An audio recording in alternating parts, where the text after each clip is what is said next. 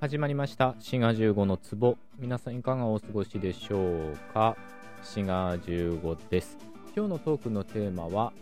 映えるっていう日本語について。まあ当然というかね言語学的に考えていこうと思います。映える。どうですかね？この単語が使われるようになってもだいぶ経つんじゃないかな、まあ、いわゆる流行り言葉としてはかなり長持ちしてる方だと思うし若い子の間だったらもうかなり市民権を得てると言っていいと思います。ただ日本語母語話者全体にこうね広がっているかと言われるとまあかなりそれは厳しいんじゃないかなと思います。当然これは今言ったように新しくできた日本語の表現なわけですけどまあインスタ映えから来てるわけですよね、まあ、このインスタ映え自体が新しい表現なわけですよね。インスタで映えるっていうことでまあ2つの単語の足し算って言えばいいんですかね、えインスタ映えと。でこれ自体は名詞なわけなわけなんですけどでそのインスタ映えから逆輸入的に映えの部分だけ持ってきて動詞にして映えるになってるわけですよね。だから映えるっていう動詞が、えー、ある単語の一部インスタ映えっていう名詞の一部になってでさらにそれが動詞に戻って映えるとなってるわけですよね、まあ、これ自体非常に面白い変化だと思います。まあこれは世の常ですけどね、新しい表現が出てきたりすると、日本語の乱れだなんだって眉を潜める人もいると思います。まあその気持ちはわからんでもないですけど、まあ、この番組はあんまりそういう正しい日本語とか言葉の乱れみたいなのは、まあ、議論せずにですね、その現象自体を言語学的に見るとどういったことが言えるかっていうのをね、えー、やっていくということになっています。語源としては当然インスタ映えからなんですけど、まあ今の映えるはおそらく僕はあんまり積極的に使う話者ではないのでわかんないんですけど、インスタ以外にもっていうかね、インスタに載っける目的以外にも映えるっていうのは使えるはずですね。どっちかっていうと形容詞っぽく使われるんじゃないかなと思うんですけどね、この景色映えるわとか、この料理映えるみたいに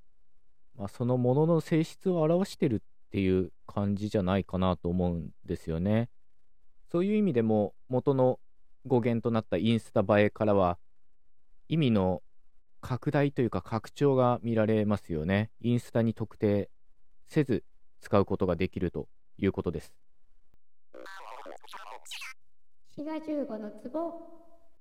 このインスタ映えから映えるっていう新しい単語ができたのは逆性というね専門用語で説明できるんじゃないかなと思います。ちょっと違うかな。多分いけると思うんですけど逆性っていうのは英語でバックフォーメーションって言って、まあ、これ言語学の用語なんですね。まあどういうものかっていうと、えー、ウィキペディアによると逆性とは造語法の一つ、つまり新しい単語を作る方法の一つで、語の一部を形態素と誤解し、あるいはそのように見なすことにより、その元の、元のっていうのは、あの、鍵括弧入りの、元の形態の語を新たに作ること。まあちょっと分かりづらいですかね。つまりこれは勘違いから新しい単語ができてるということです。インスタ映えから映えるができたっていうのは、インスタプラス映えっていうね、そういう足し算だと思って、で、この映えっていうのは動詞だとすると、その終止形というか、元の形は映えるになるだろうっていうわけで、映えるという単語ができたんですね。当然これはもともとはインスタプラスハエなわけですけど、つまり連絡が起こってない形だったわけですけど、映えるではなくて、映えるっていう動詞の形を想定してしまったっていうことなんですね。で、このね、ウィキペディアのこの直後に書いてるのは、黄昏るっっていう例が挙げられてますね。これも面白い。黄昏っていうのは、漢字で書くと、誰ぞ彼なんですね。つまり、誰だあれっていう意味なんですね。Who is that っていう意味なんですけど、まあ、語源としては、その夕暮れ時は暗いので、顔がよく見えないと。だから、誰だあれっていうのが、そのまま時間を表す名詞となったんですね。で、多祖彼だったものが、これ全体が動詞の連用形と勘違いされて、つまり、疲れっていうのが、もともとは疲れるだっていうのと同じように考えて、疲れが疲れるになるんだから、黄昏は黄昏るになるだろうっていうことで、新しい動詞ができたんですね。面白いですね、これね。まあ、形は違えど、インスタ映えも似たようなことが言えるんじゃないかなと思います。インスタプラス映えっていうこの動詞の連用形で、で、この映えっていう動詞の連用形の元の形は映えるっていうことで新しい単語ができたと。まあ一応そういう説明もできなくはないかなと思います。こういうね、逆性と言われる、なんて言うんですかね、そのプロセスの例は英語にいっぱいあって、例えば編集するっていうエディットっていう動詞があるんですけど、これはもともとエディターっていうのがもともとの形なんですね。ただ、プレイヤーが元の形はプレイだとか、シンガーの元の形はシングだみたいな感じで、エディターの元の形はエディットだっていうことで、エディットっていう新しい単語ができたんですね。英語はね、意外と探せば逆性の例はいっぱいあると思うので、気になる方はぜひ調べてみてはいかがでしょうか。滋賀15のツボまあ、この逆性っていうのは一種の勘違いから新しい、うん、表現ができてるっていうことなんですけど、まあ、この勘違いっていうのも専門的に言えば類推という言い方になります。英語だとアナロジーって言うんですね。でこの類推っていうのは、何て言うんですかね、似た形、似た構造のものを似てるからといって、同じルールを当てはめてしまうみたいなことなんですね。ちょっとあんま良くない説明かな。本当は全然関係ない単語なんですけど、似てるのでというかね、勘違いで同じルールを当てはめるっていうのが類推なんですね。例えば、日本語の動詞の見るっていう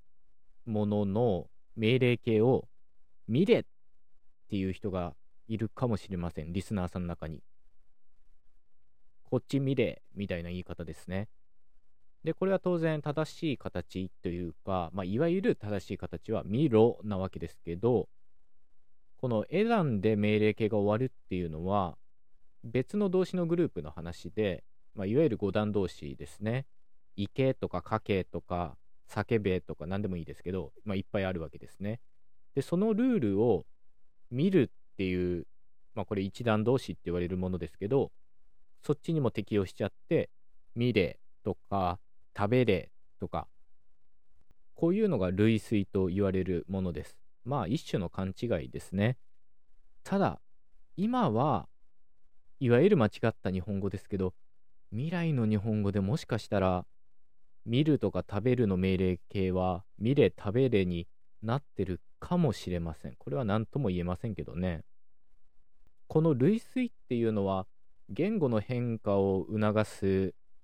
結構ね、大きな要因なんですよね。だから、映えるっていう動詞もあながちバカにできないっていうか、ある意味言語の本質をついてると言ってもいいかもしれません。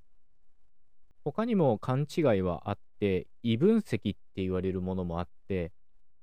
例えば、やむを得ないっていうのを、やむを得ないと勘違いして、この「お」をね、あいうえおの「お」で書いちゃう人もいるんですね。で、これは間違ったとこで単語を区切っちゃってるっていうことで異分析と言われます。まあこれも言語の変化の一因と言われてるんですね。というわけで今回のトークは映えるからねちょっと言語変化の本質についてお話ししてみました。最後まで聞いてくださってありがとうございました。次回のトークでお会いいたしましょう。お相手は、滋賀15でした。